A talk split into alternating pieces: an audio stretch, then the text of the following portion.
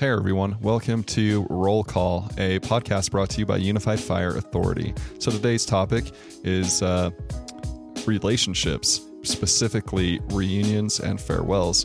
And I'm going to turn it over to Matt McFarland to go ahead and let you know exactly what we talked about. Yeah, as Chris was saying, we went in this with the intent of maybe talking about how the pandemic situation is affecting home life and first responders, but it evolved into something else. And I think it's really productive.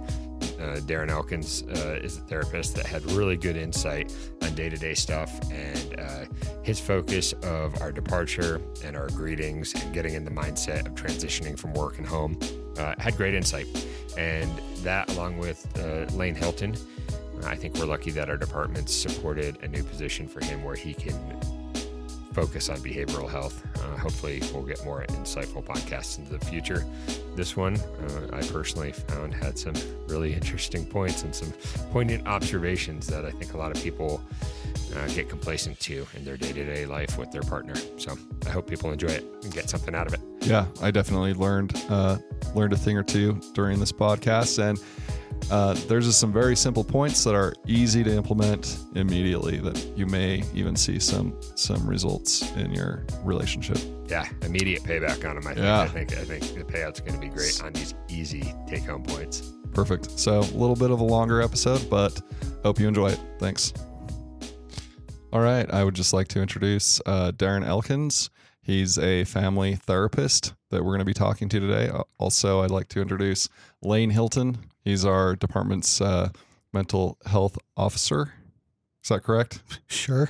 Behavioral health and wellness officer, I think is what they're calling me. Okay. Should I redo that? Oh, you don't have to. Okay. Hello, everyone.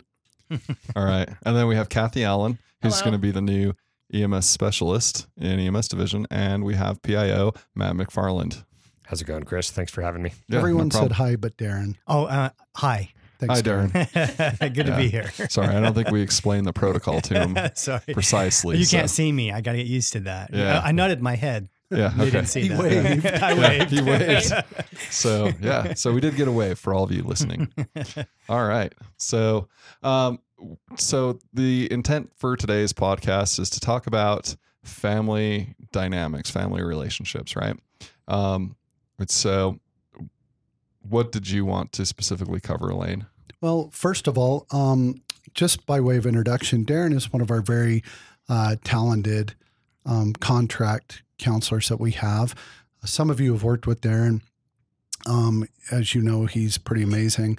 Darren does a lot of work with families, and he has a lot of different and really good ideas about them. And I remember one day I was sitting in a meeting with him, and he was talking about some different ideas. And I thought this would be really useful for us as firefighters and emergency service workers in general. This information would be really good to have.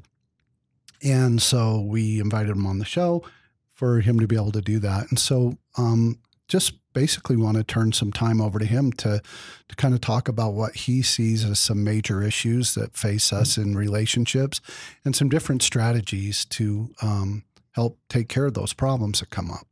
Well, thank you. Yeah, thanks for the opportunity. I do enjoy my discussions with Lane. We have some fun discussions about this stuff. And this is good for me because this brings together a couple of things I'm pretty passionate about. As Lane said, from the very beginning, I got my degree as a licensed marriage and family therapist, knowing that was my passion. I love working with relationships and helping people sort it out. Even their individual problems that we have usually have some, they come from, or they can be solved through our relationships, right? So I'm passionate about that. And then the opportunity to talk to first responders, you know, I'm passionate about that too. Over my career, I just come to really just love this environment and what you guys do. And so it's fun for me to be able to bring those things together and come talk with you about it. Cause I know that in relationships, you have some unique challenges, right? You have some of the same ones we were talking a little bit before, and some of the things that you have in common with all relationships, where you all have some common challenges and great things that happen, but we also have unique things that happen within your culture because of the way your jobs are designed, because of what you do. So it is good for us to talk about it. So kind of as Lane said, I just kind of want to set the tone for what I think might be a couple important things to think about. And then we can just kind of talk about and get your thoughts on it as well. But one of the things I start with is really kind of what's the goal here? What are we trying to, what do we want to accomplish? And because I know some people listening might think, as long as nobody's injured running around, everything's fine, right? Like, right. Isn't that a little bit how you guys determine a good day is when nobody got hurt, right? I mean, because that's what you see every day is people getting injured, hurt, and so a lot of times in our relationships, and honestly, seems like men were kind of especially hardwired that way. But I think in your culture, sometimes we think a good day is when nobody got hurt, right? And so we have to look at that and just and kind of break that down a little bit, because your partner may not agree with that, and defining hurt is also a little bit of the issue there, right? She may say, "I am hurt because you came in the door and you didn't have anything to say to me." That's an injury, right? Right. So you got to see that as an injury, especially after 48 hours. Yeah, right? You're gone for 2 days, and that's what I get. You just walk by and you don't have anything to say. What's up? Oh yeah. Where's the kids? Yeah. Yeah, I gave you a nod. We're good, right? Let me go play golf or Xbox or hang out, whatever. Right. Just kind of decompress, because you might feel like last thing I want to do is connect. You're worn out. You just need your own time. You kind of want to disconnect at that point in time. A lot of time you get off shift, and your goal is to disconnect and take some me time. Yeah, for sure. I think. Yeah, I think that's the case a lot of times. Like, you're kind of off the clock. You don't have to worry about the alarm anymore or going out on a call. You just want to come home, maybe take a breath, hang out, and just not have any external stimuluses for a little bit, right? Right. Mm-hmm. And there's nothing wrong with that. And I think your partner here needs to hear that's actually part of your health. It's that desire to disconnect and do that. That's actually a good thing. There's nothing wrong with that need. What's happening within you is that there's a part of you saying, like, I need some balance here, I need a little bit of time to just kind of get in my own space and just kind of manage and get better and feel better. And that's okay, but it's how you do that, right? That's really important. How do you do that? And one thing that we've studied and known for a long time about relationships is that transitions are really critical. It's one of the things that Lane and I were talking about. They're really important. And I'm here to help you, make you feel like it's not as hard as you think. If you can get that part right, you can buy yourself some good disconnect time. And we want to talk about what good disconnect time looks like, because there's good disconnect time that's very beneficial, and there's the stuff that you do that you think is helping that's really actually kind of making it worse, right? Right.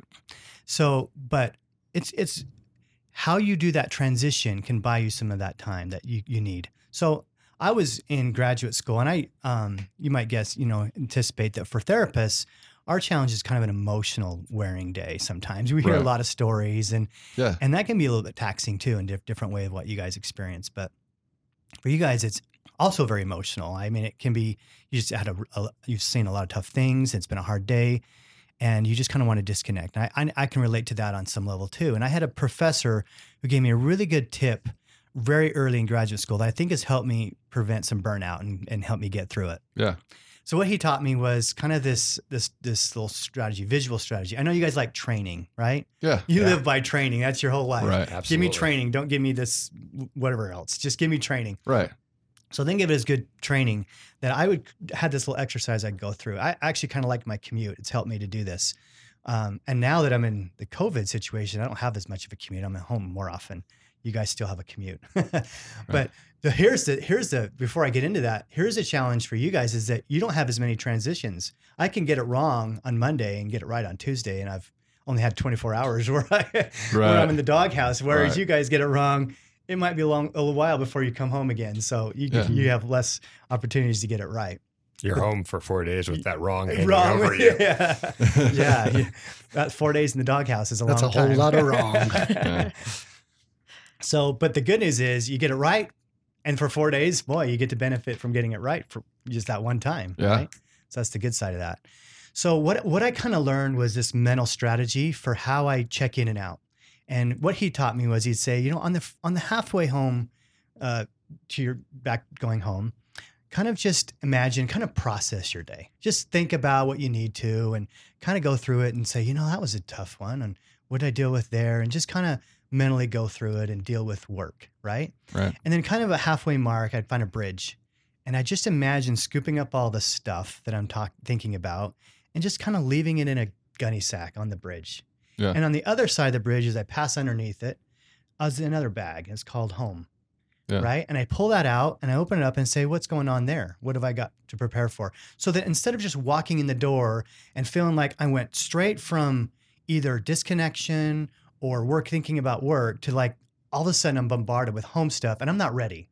Right. Yeah. And as you guys know, with training, it's all about muscle memory and being ready. You want to be ready. If you're ready, you can handle anything. It's when you, when you're taken by surprise and all of a sudden you're like, I don't know what to do here. So I come in the door and I've already been thinking about, what am I coming home to? What do I need to, how do I get myself in that mindset? I'm thinking about my kids. I'm thinking about my wife. I'm kind of with them already. Yeah. And so I come in the door and I'm already there. I've already been there with them a little bit. Yeah. And I know what I need to do. I know, oh man, last Tuesday when I came home, it wasn't a good experience. So how am I going to get it right today? And I come in and I get it right. And sometimes all you need is 5 minutes. This has kind of been kind of researched. If you can get the first 5 minutes right, you set the tone, right? Just like when you leave, if you can get the last 5 minutes right, you set the tone. Do any of you golf? Very little. Very little. No. If that's what you call it. I go to a golf course occasionally with golf clubs. I don't know if what I'm doing is golfing. It's hitting the ball. Right. It's kind of not where I really want it to go. Blasphemous representation of the noble sport. Yeah. Yeah. But I wouldn't say I golf regularly. I get my money's worth because I get a lot of hits in. That's how I look at it. Right. Right. But usually when I have golfed, if I get that 18th hole right, I love the sport. I'm like, oh, this is why people do this. I had a good hole. I only like triple bogeyed this one. I'm feeling really good about this. And then I want to come do it again, right? Because that was the last experience I had with it. Or like a meal. I know you firefighters, like, you guys are good in the kitchen, right? You take great pride in cooking. And if it's that last bite, if you had a great meal, but the last bite was wrong, that sets the tone for what you remember, right? Right. And, or the first bite was good. That also does. And so we want to get that last bite right when you're leaving. That last experience right, and that first experience right. That way, when you come home and you get that first experience right, then you can sort of like hug everybody, you make your welcome, and then you can lovingly say, man, it's been a day, and I would love to just go sit by myself for a minute. Think how different that goes than if you do that first. Sometimes in your mind, you're thinking, I'm going to go home and sit by myself for a minute, and then I'll come in and be friendly with everybody. Right. But you've already lost an opportunity. Everybody thinks you're grumpy and they don't want to be around you. And now when you're ready to be nice and come out, if you ever get there, then you kind of lost that opportunity. So if you can just do that briefly, make that work, and then have a discussion about the rest of your night. Maybe you'll be, by then, they've cheered you up and you're fine. And you're like, hey, I don't need alone time. I'm happy here, you know? Yeah. Or you might say, oh, yeah, it's good to see everybody, but I'm ready to go take a break. You know, I need a little nap or something. It's been a long day. I didn't get much sleep last night. So, so the key is mainly communication, just explaining to them you're going to take a little alone time for a second. Yeah. And then come back and engage. Yeah. But before that, you didn't just come in the door and say, yeah, I need some alone time. Yeah. I mean, that's better than just storming off, right? That's better. But best is connect first. Right. Can you give 2 more minutes, right? Do you have 5 minutes? Do you have that much time to just give everybody a little bit more of yourself just for those few minutes and then see where that takes you. Like what? Maybe a hug? A hug. Hello. Yeah. How are you doing? Yeah. How was your day? Tell me about your day, buddy. What happened in class today? What'd you do? And connecting with everybody, hear from everybody. It doesn't have to take that long. Right. And then you can be in a better position. Now you have everybody's goodwill. They like you. And you can say, oh man, I need to take a break. Yeah. I see how that would have a great effect. And it seems so simple, like, oh, why didn't I think of that? But all too often, I need that. And I have a day job. I don't even work the stresses of the station necessarily. But I go home, and in my head, I'm already taking that 10 minutes to myself. I'm already like, I'm going to go to my room. I'm going to get changed, get out of my uniform. I go check the garden, see if there's any new fruit that needs to be picked, whatever you like to do when you get home. Mm-hmm. But if you show up and you're already doing that in your head, you haven't introduced it to anyone, and you just kind of look like a grump. Yeah. It's a simple conversation and the niceties of greeting each other. And I can see how it would be powerful. Yeah. Well, that's what I've noticed. It's like even working in the day job, sometimes you spend your whole day talking to people, right? And then when I get home, I'm just like, literally don't want to talk to anyone. But I feel like where my mistake happens is I don't necessarily communicate that. And it's just like, go turn the TV on, right? Mm-hmm. And want to just watch TV and unplug for a minute. And, you know, that hurts people, right? That hurts my wife because mm-hmm. she's like, you've been gone all day and then you come home and you don't even want to like talk to the kids or mm-hmm. me. You just want to turn the TV on, right? And so one of the things I've started doing lately is just come home and just ask her if there's anything that needs to be done right now. And then, hey, would it be all right if I, you know, sat down, watched TV for half an hour or whatnot? It's gone a lot smoother. Right. That's great. And if you do that enough, you can have those days. You're going to have those days where you don't even have that, you know, you're not in the mood. You're just, you know, that if I try, I'm just going to make it worse. I'm just not in the place to be able to do that. I'm probably going to get snippy with people and it'll just be a bad experience. I wish I didn't. But if you get it right 4 times, right? You had this whole month I've gone home and I've done great. Today was a really tough day. I don't think I can even do that. Like I really need it. Maybe I'll even text in advance and let my wife know, today, I just kind of need that alone time first, right. You know, and then you've bought some goodwill. People go, oh, okay, he must, you know, he mean it. He needs alone time because normally he would come in and give us that time. So you buy that goodwill. You're allowed to make mistakes. Yeah. You know, because you had enough good experiences that's the exception instead of the everyday experience. Yeah. What's interesting too is getting your partner's perspective on that coming home and just not communicating, right? Like my wife's perspective is I've had all this time all day long to talk to everyone else and do things for mm-hmm. everyone else throughout my day. Mm-hmm. All of a sudden, you don't have time to even just come home and talk for 10 minutes and just, you know, say hi, how you doing? Or ask about anyone's day. You just automatically just sit down and try to do your own thing. And so that was her perspective, even though that's far from the truth, right? It's not like no one doesn't care about their family, right? You're just like, I just need some time. Yeah. Well, so. One of the things, and Chris and I have talked about it many times over the years of our friendship is one of the things that I hear too from a lot of our spouses is we get in the door and we will spend 10 minutes on the dog. Who's a good dog, you fluffy ears, and we just walk by everybody else, and I'm not even as good as the dog. Well, Chris and I were talking about it. One of the reasons that we approach a dog like that is because the dog's super happy to see us, and if we started acting happy like that when we see our family, think about the response that we're going to get, and we have great relationships with our dogs. But not so much everywhere else. But it starts with walking in that door and being as happy as you are with that dog, with everybody else, even if it's just for a minute. And like Darren says, those days that we do have those, then communicate those days too. Yeah. Well, and I think in enacting this, it allows you to open up the conversation with your spouse or whoever you're coming home to give them better perspective. Maybe I haven't given perspective on my mindset when I get home. And your spouse or whoever's there, they can greet you with a more affable demeanor when you walk in the door too, even if they've had a lousy day, which they're allowed to as well. Mm-hmm. If you're already in a sour mood or you need a minute for yourself and you walk in and then you hear about how the kids have been unruly all day.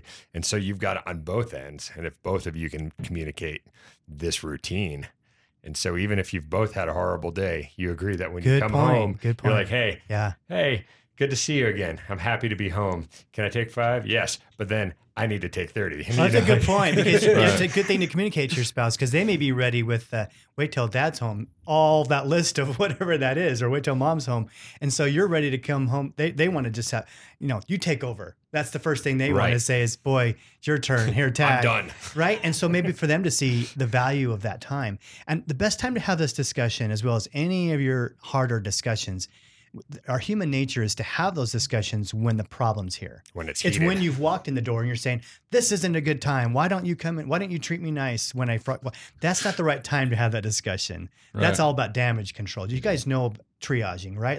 That's the time to just deal with the crisis. The better time to solve the problem is when you're calm, you're in a better mode, you're loving mode or something. And then you can sit down and say, hey, let's talk about our reunions and our departures. Your planning cycle. And hey, let's talk about how we're going to do that. Do you want to know why I like the dog so much? Yeah. That discussion. Well, because she's happy to see me every time I come through the door. And she doesn't unload her problems on you immediately. Right. No, I see a big benefit laying the groundwork, having the conversations and the good times, so that when we do have those shifts that are emotionally trying, have the tough calls, and you don't have the emotional capability to connect, you need that downtime to deal with it. But the communication's vital with that. I know we're very poor about even saying, hey, I can't connect right now. I've got to have this downtime. And then everything exacerbates, because like we've talked about, your spouse is unloading on you.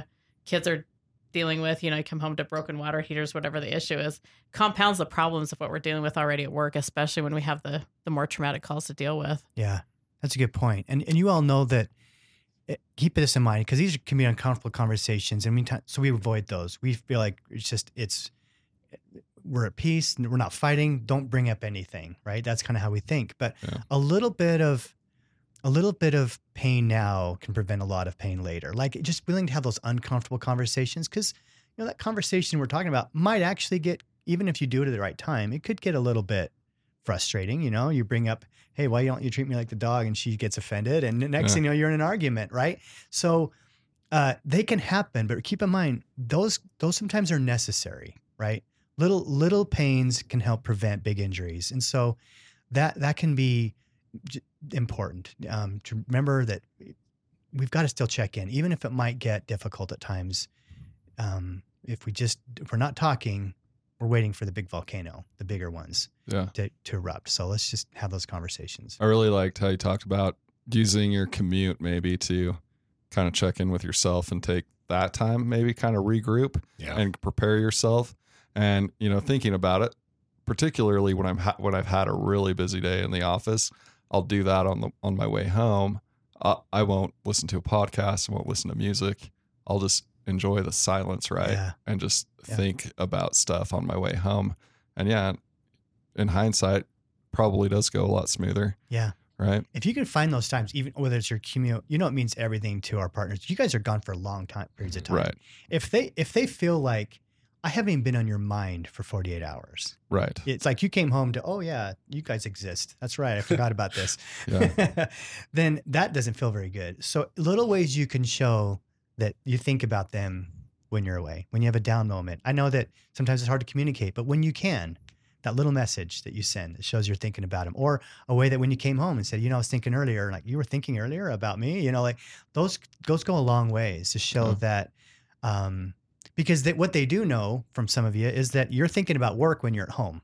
Yeah. Right. They know that. Oh, that's for sure. That's for sure. Whether how much you communicate or not, they can tell you think about work. What they don't always know is, do you think about them when you're at work?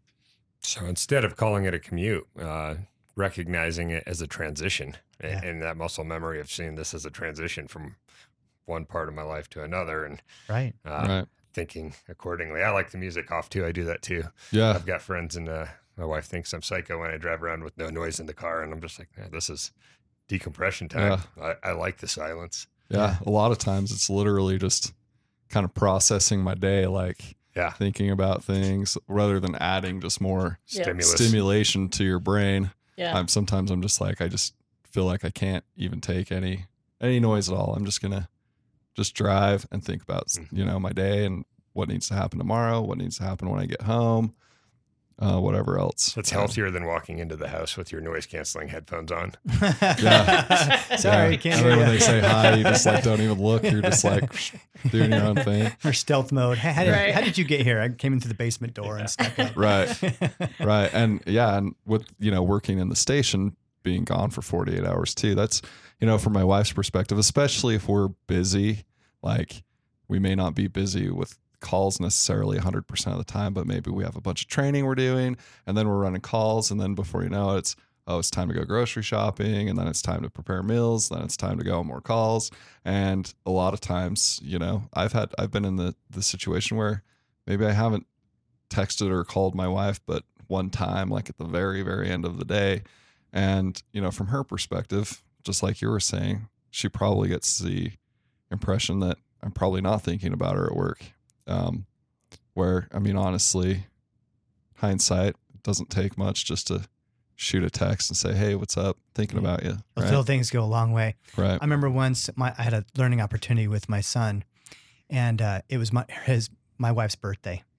And I said, buddy, she has a favorite game she likes to play. We like to play Jackbox TV. You guys ever play those games? They're really fun. Yeah. Oh, you got to check it out. Yeah. So it's on like your streaming off your laptop or Xbox or PlayStation. I know some of you have one of those. Yeah. So when you can get these games and they're interactive. So you use your phone, but so on the screen, there's the game. And then you're putting in, it's trivia games or drawing games and stuff like that. She loves playing that. He doesn't love it for some reason, even though they're fun for most kids. But I said, buddy, okay, you got an opportunity. You know she's going to want to play those games today, right? It's like, yeah. I said, so let me show you something. And you can't see what I'm doing on podcast, but I showed him, I kind of put my hand down low and then kind of medium and then up over my head.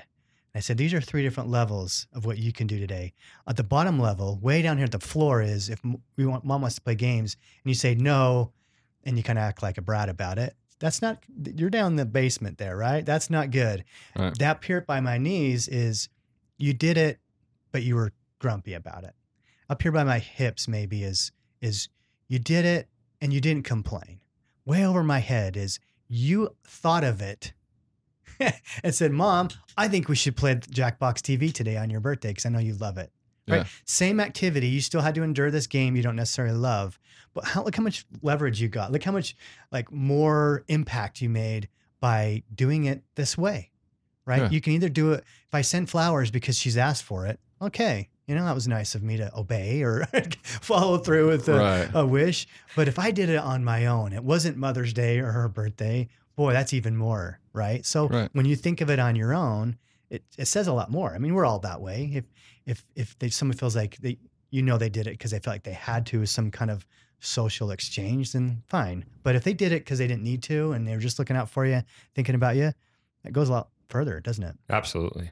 Yeah, and so that's what probably our spouses could. If your spouse came in the door, and your spouse said, "You know what? Why don't you just go take it easy for a little bit?" You already wanted to do that, but since they gave you permission and actually suggested it, that'd go a long ways for them too. You're you're the most beautiful woman in the world. Yeah. Ironically, you may not want to spend time alone anymore. You're like, oh wow, okay, I want to be with you because I love that. Yeah. And I can tell you from a female perspective, a little bit does go a long way. Just that text. Hey, you know what? Sorry, busy day. But wanted you to know I was thinking about you. Just something. It really does go a long way. For me, anyway. I can't speak for all women, but I think it's pretty almost universal, at least, huh? Yeah. So everybody stop and text your partner right now. There you go. Yeah. I mean, I feel like for me, communication's probably my weakest area, right? I'll go hours and hours at work without texting or calling. So, and I know from speaking for my wife, she'll also agree with that too. Yeah. Not a great communicator. Not texting your wife. I get accused of this for, you know, I spend all day communicating, talking to people, texting people, emailing people, but I didn't take 2 seconds to throw in her direction, which is an easy fix. Right. Yeah. Easily said. Which may take a little humility to kind of look at and be like, maybe it is me doing something wrong, right? Maybe that's my fault, right? Yeah. No. It's probably her fault. Let's not get carried away here. But, boy, you brought feelings here. That's weird, dude. Yeah. Okay, and kicking them back out now. Kicking them out, gone. Yeah. I think along with what Lane was saying about greeting the dog with all that emotion and nobody else, and what you were saying about how you can walk in and just take a moment. We take liberties with the people closest to us that we wouldn't if we were going home from work and we ran into our friends or our mother-in-law in the store before we stopped home, we'd still put on the good face and engage. But then we get home to the people closest to us and we're not afraid or we're thoughtless enough to just disengage and not think about that. And it's because we're most comfortable with them. We show them ourselves in the most vulnerable state in a way, but it's seemingly super disengaged. Mm-hmm. Matthew, I like how you said that. And I think that we need to remember that when we're on the other end of that. When I see the less flattering side of my spouse, if she just shows her emotion or, you know, we get up and we don't care as much with our spouse what we look like in the morning. If somebody else saw us that way, we'd be like, no way. I think that's a good thing, right? That shows our level of comfort with each other. We need to remember that. Right. We still need to remember that we should dress up for our spouses. We should try to put our best foot forward. But it comes from a good place that we're just comfortable with each other. Yeah. And that's a good thing. But you can get too comfortable. But probably. Too comfortable becomes a problem, right? Yeah. Right. We should still. Yeah. And I was just thinking about it just here a second ago. Imagine the reaction you'd get if you went to the station and didn't say hi to anybody or greet anybody, right? Huh? Right. Yeah. What about that concept? That's a good way to look at it. You just show up to the station and people are like, "Hey, how's it going?" And you're just like, "Eh," and just go to your room or just go off and do your own thing, right? They'd be like. Well, I'd be getting called. Exactly. Yeah. I'd be like, hey, something's wrong with Middle Miss. Yeah. You need to come talk to him, Lane. That's a good point. And we counsel our newest employees on that when they are in Recruit Academy. You go to a new station, you show up for work. First thing you do is go to the table, greet the captain before you start doing your checkoffs and stuff. Engage. That's a great with the crew. That's a great analogy. Right. And then you start to wonder why your relationships at work are better than at home because you brought a different person. Put the time and effort into it. Put time and effort into it. You give your better self. Yeah. Maybe get out of that mindset of I'm just going home. She's seen me a million times. It's cool. Yeah. So, question for you. You mentioned farewells. What would you suggest on that? Farewells. It's a similar idea, but it really sets the tone for how they're going to think about you the rest of the day or then 2 days. Right. Right. It's the way you leave. If I just heard the door click, really, that's how you leave. Yeah. And it's just that. Well, you said bye to the dog first. You said goodbye to the dog. That's true. You did. Yeah. You spent time puppy. With the dog. Yeah. Taking a few minutes. So that requires you to be a little bit planned. Maybe you had to run out the door because you didn't plan your day very well and you want to be late. But so you have to be planned, but it's the same thing. It's the same idea. It's that if they're asleep, kiss on the forehead. It's the little things. And you can get caught up in the, sometimes that you feel like, well, you don't do that to me. I'll just, you don't kiss me on the forehead before you leave. You don't give me a hug. You don't round everybody up. It's easy to get caught up in that kind of way of thinking. And if, by the way, if that bothers you, you should let them know. I would appreciate it if these are things I want to do. And I appreciate that coming from you as well. But we want to give, that better part of ourselves as we walk out the door too. That it just sets the tone. That's how I'm going to think about you. If Lane and I are having a great day together today, we went out golfing or whatever. If the last 2 minutes, didn't go well and we kind of had a little argument or didn't get along, that's what I'm going to remember the rest of the day is how you finished. Or if you just walked to his car and left without saying anything. Yeah, or just took off. Yeah, can you imagine? Where did he go? That was so weird. Yeah. Is he mad at me? I'd be calling Sean. Yeah. Remember, it's the 18th hole. It's why you go back golfing is because you had a good 18th hole. Even if the rest of the day, even if it just didn't go well, you argued, there was this ice between you or all that stuff. If you can just muster up a few minutes of, just that hopeful message of, you know what, we're going to be all right. Yeah. We'll figure this out. And little things like that can be like, I'll think about you. I'm going to be thinking about ways that I can, by the way, if you want them to be thinking in a more productive mode, we've all done this before. Yeah. You've had an argument and then you kept it going in your head, right? You've done this. And then when the next time you see them, you're already mad at the things they said in your own head and they're accountable for that too. Yep. So if you want them to not be thinking that way, show them that you're not going to do that. Like if you had a rough day, you had an argument, say, I'm going to be thinking about ways that I could have done this better. Right. And I kind of think that suggests if they want to be on board with you, they're going to do the same thing. That gives yourself a better opportunity later for that reunion to say, I'm going to give this some thought. Maybe take some personal responsibility rather than think about what they could have done differently. A personal responsibility. You mean making yourself vulnerable? Maybe. Uh-oh, you just used a... Yeah. Very emotional word. That's a feeling word. I don't want to be vulnerable. Screw that. That's a hard one.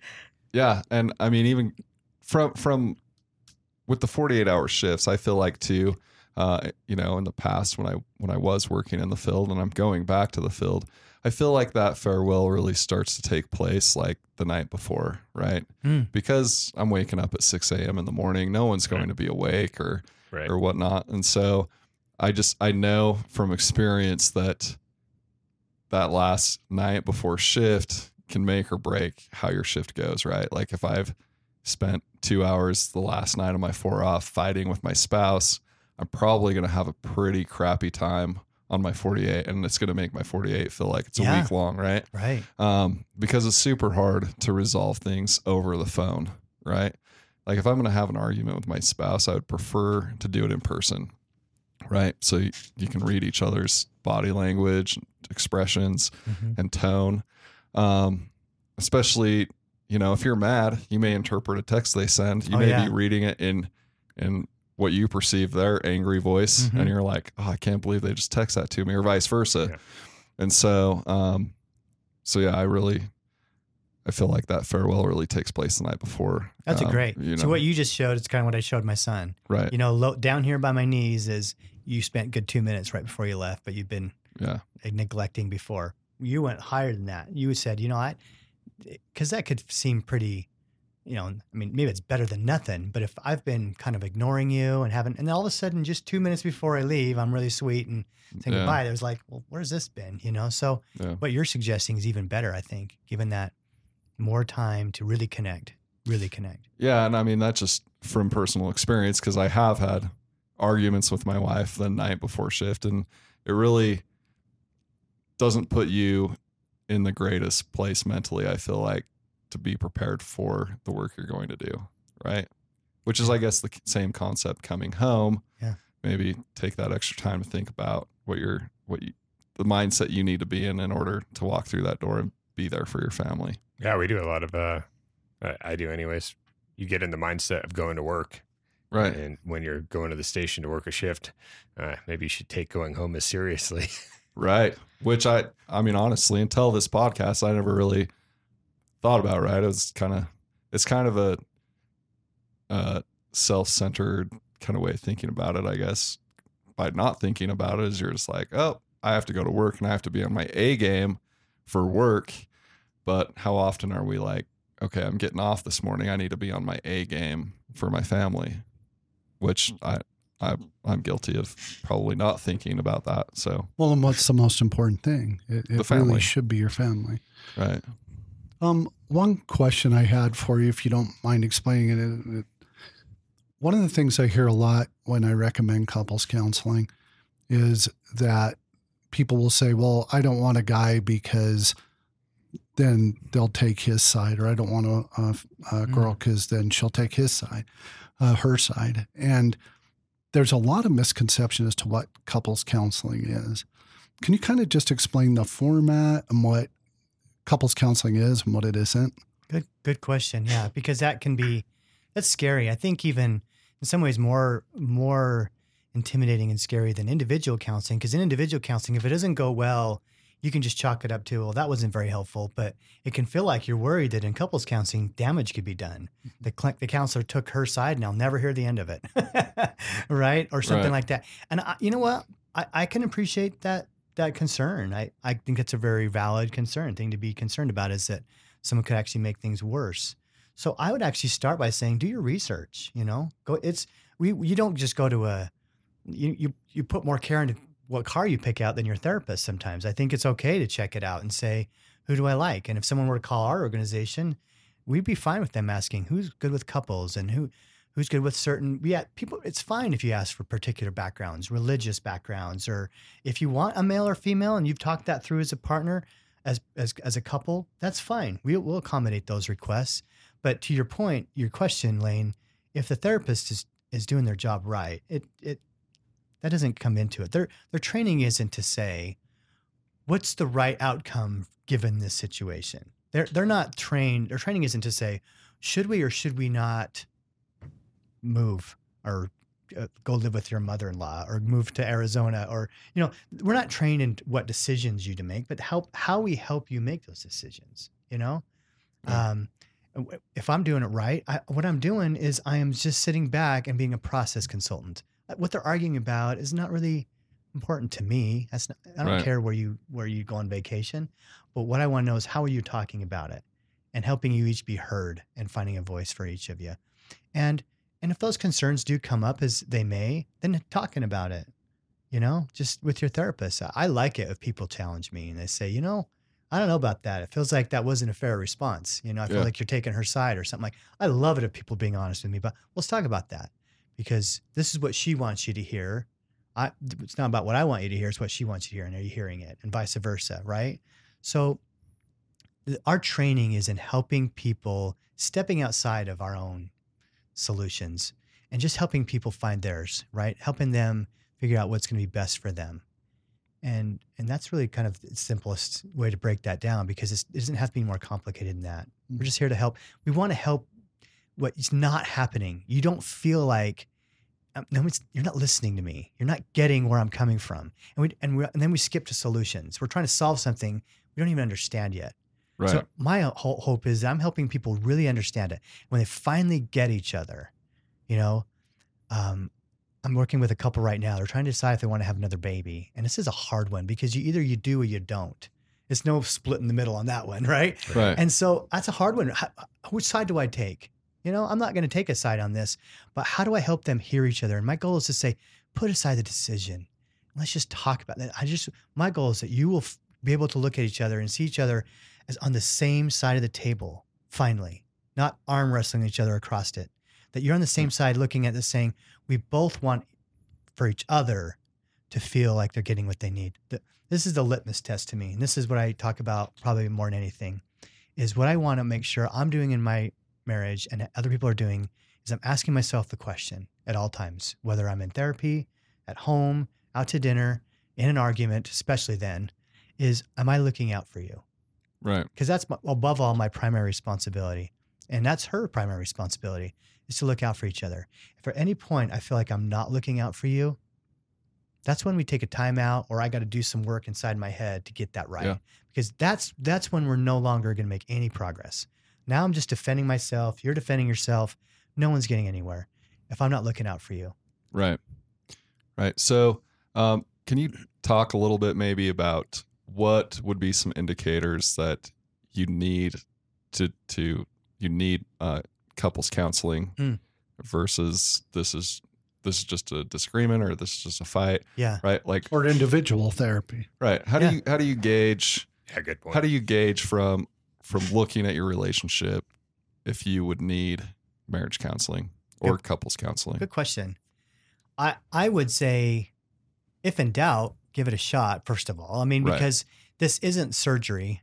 You would never want to do surgery unless you knew you really needed it. Right. But therapy, you can do just for a checkup. I occasionally have, Lane's probably seen this, people are just like, we just kind of want to make sure we're okay. You know, we want to just kind of talk things out. And you can ask us questions to help us, give us a checkup. It's like going to a doctor. When do you need to go to a doctor? Sometimes when if you sick. Waited until you were sick enough, you're like, I wish I'd have gone earlier. What I really needed to do was get checkups earlier. Right. So you're talking to somebody who thinks that, and this has been my experience. If you've ever done it, most people will say, boy, that was a lot less scary than I thought it would be. I'm so glad I did. Like I thought that I was going to lay on a couch and they're going to ask me all these questions to take me apart and put me back together again. Like my childhood and all these deep questions. And they find out really actually was way more easy and less intrusive than that. You know, we do a lot of solution focused. You come in, you tell us your challenge. It's up to solve it. We don't have to take it all apart and put it back together. Right. So one of the things is that litmus test. If you find that you're no longer doing that on a consistent basis, you're getting constantly in this pattern where you're getting stuck. You're in a rut. You just can't get out of it. Right. That's when you know, boy, think outside the box. What's that definition of insanity? Right. Same old thing, hoping for new results. If you're stuck in that rut, just having a third party who's not emotionally wrapped up in what's going on, is not going to be pulled into it. Look, I'm a counselor, but if I try to do it in my own family, I'm not as effective because I'm emotionally involved. Having somebody who's can kind of think more objectively, be a process consultant with you about it, can always be helpful. And by the way, it's confidential, so you don't have to worry about this coming out to bite you later on with information that you shared. Right. So if you're stuck in a rut, any kind of rut, whether it's a deep rut and there's a lot of pain, or it's just a small one and you're just not finding the solutions, I'd say look outside your box. If it's a book you want to read together, try that. Yeah. If it's a movie that you think will help, therapy's not the only solution, right? Go try going for walks together, or meditation. There's lots of ways to do this, but therapy is one of those ways you can say, let's just get some new information. Let's have somebody else look at this with us and see what we can do. I think I agree with all that, obviously. But what Lane said, too, about do you need individual sessions, too? And that can go a long way. Sometimes you got to recognize, in my personal experience, is this a we problem or is this a me problem? And we always think that our problems are very unique, or this is firefighter or EMS related. This is something that I'm bringing to the table. And unique problems are rarely unique. And I would think as a therapist, you see patterns there where a lot of people are like, oh, this is me, but it's something you've seen before, or you've seen a version of it before. And to have the self-awareness to understand that I'm bringing this issue to the table, maybe I need to address this before I further it with my spouse. Good point. Yeah. If you've seen yourself that it would be better, you know, we're running a three-legged race. That's what a marriage is, a relationship. That's what it is with your kids. That's what all relationships are. There's the me leg, the you leg, and then the us leg.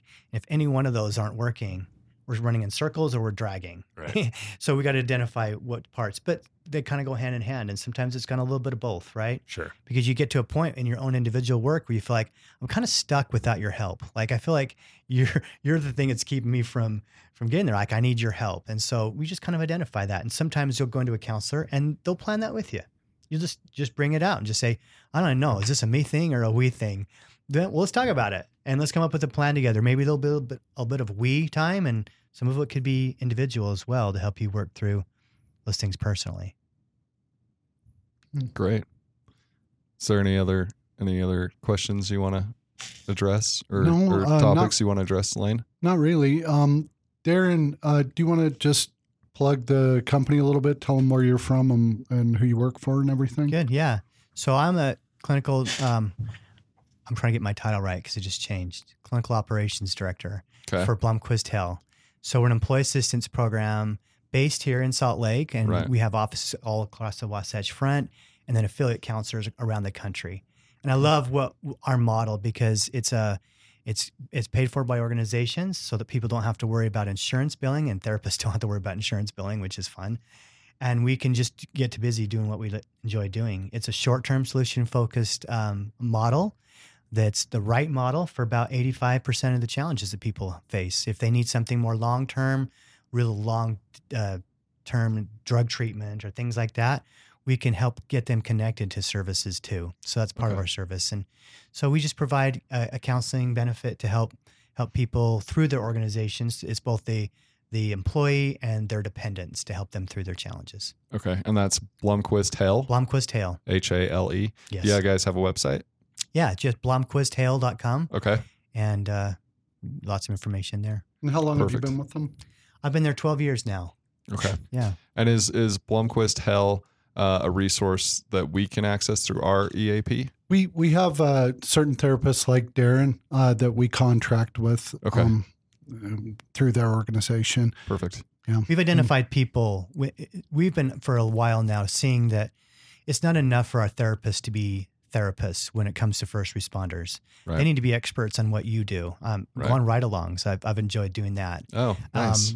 We've had some of you guys come in and we podcast you, or not, except that we don't do a podcast. We just sit there and drill you and ask questions, get to know you, your culture. We've had training, outside training, come in and do specific training on what seems to be most helpful for first responders. So we understand that there's a special kind of need there, because you guys have a unique challenges and unique culture. And so we have identified a smaller group of people that we've internally trained to be more prepared to handle you guys. That makes it sound awesome. How was your ride along?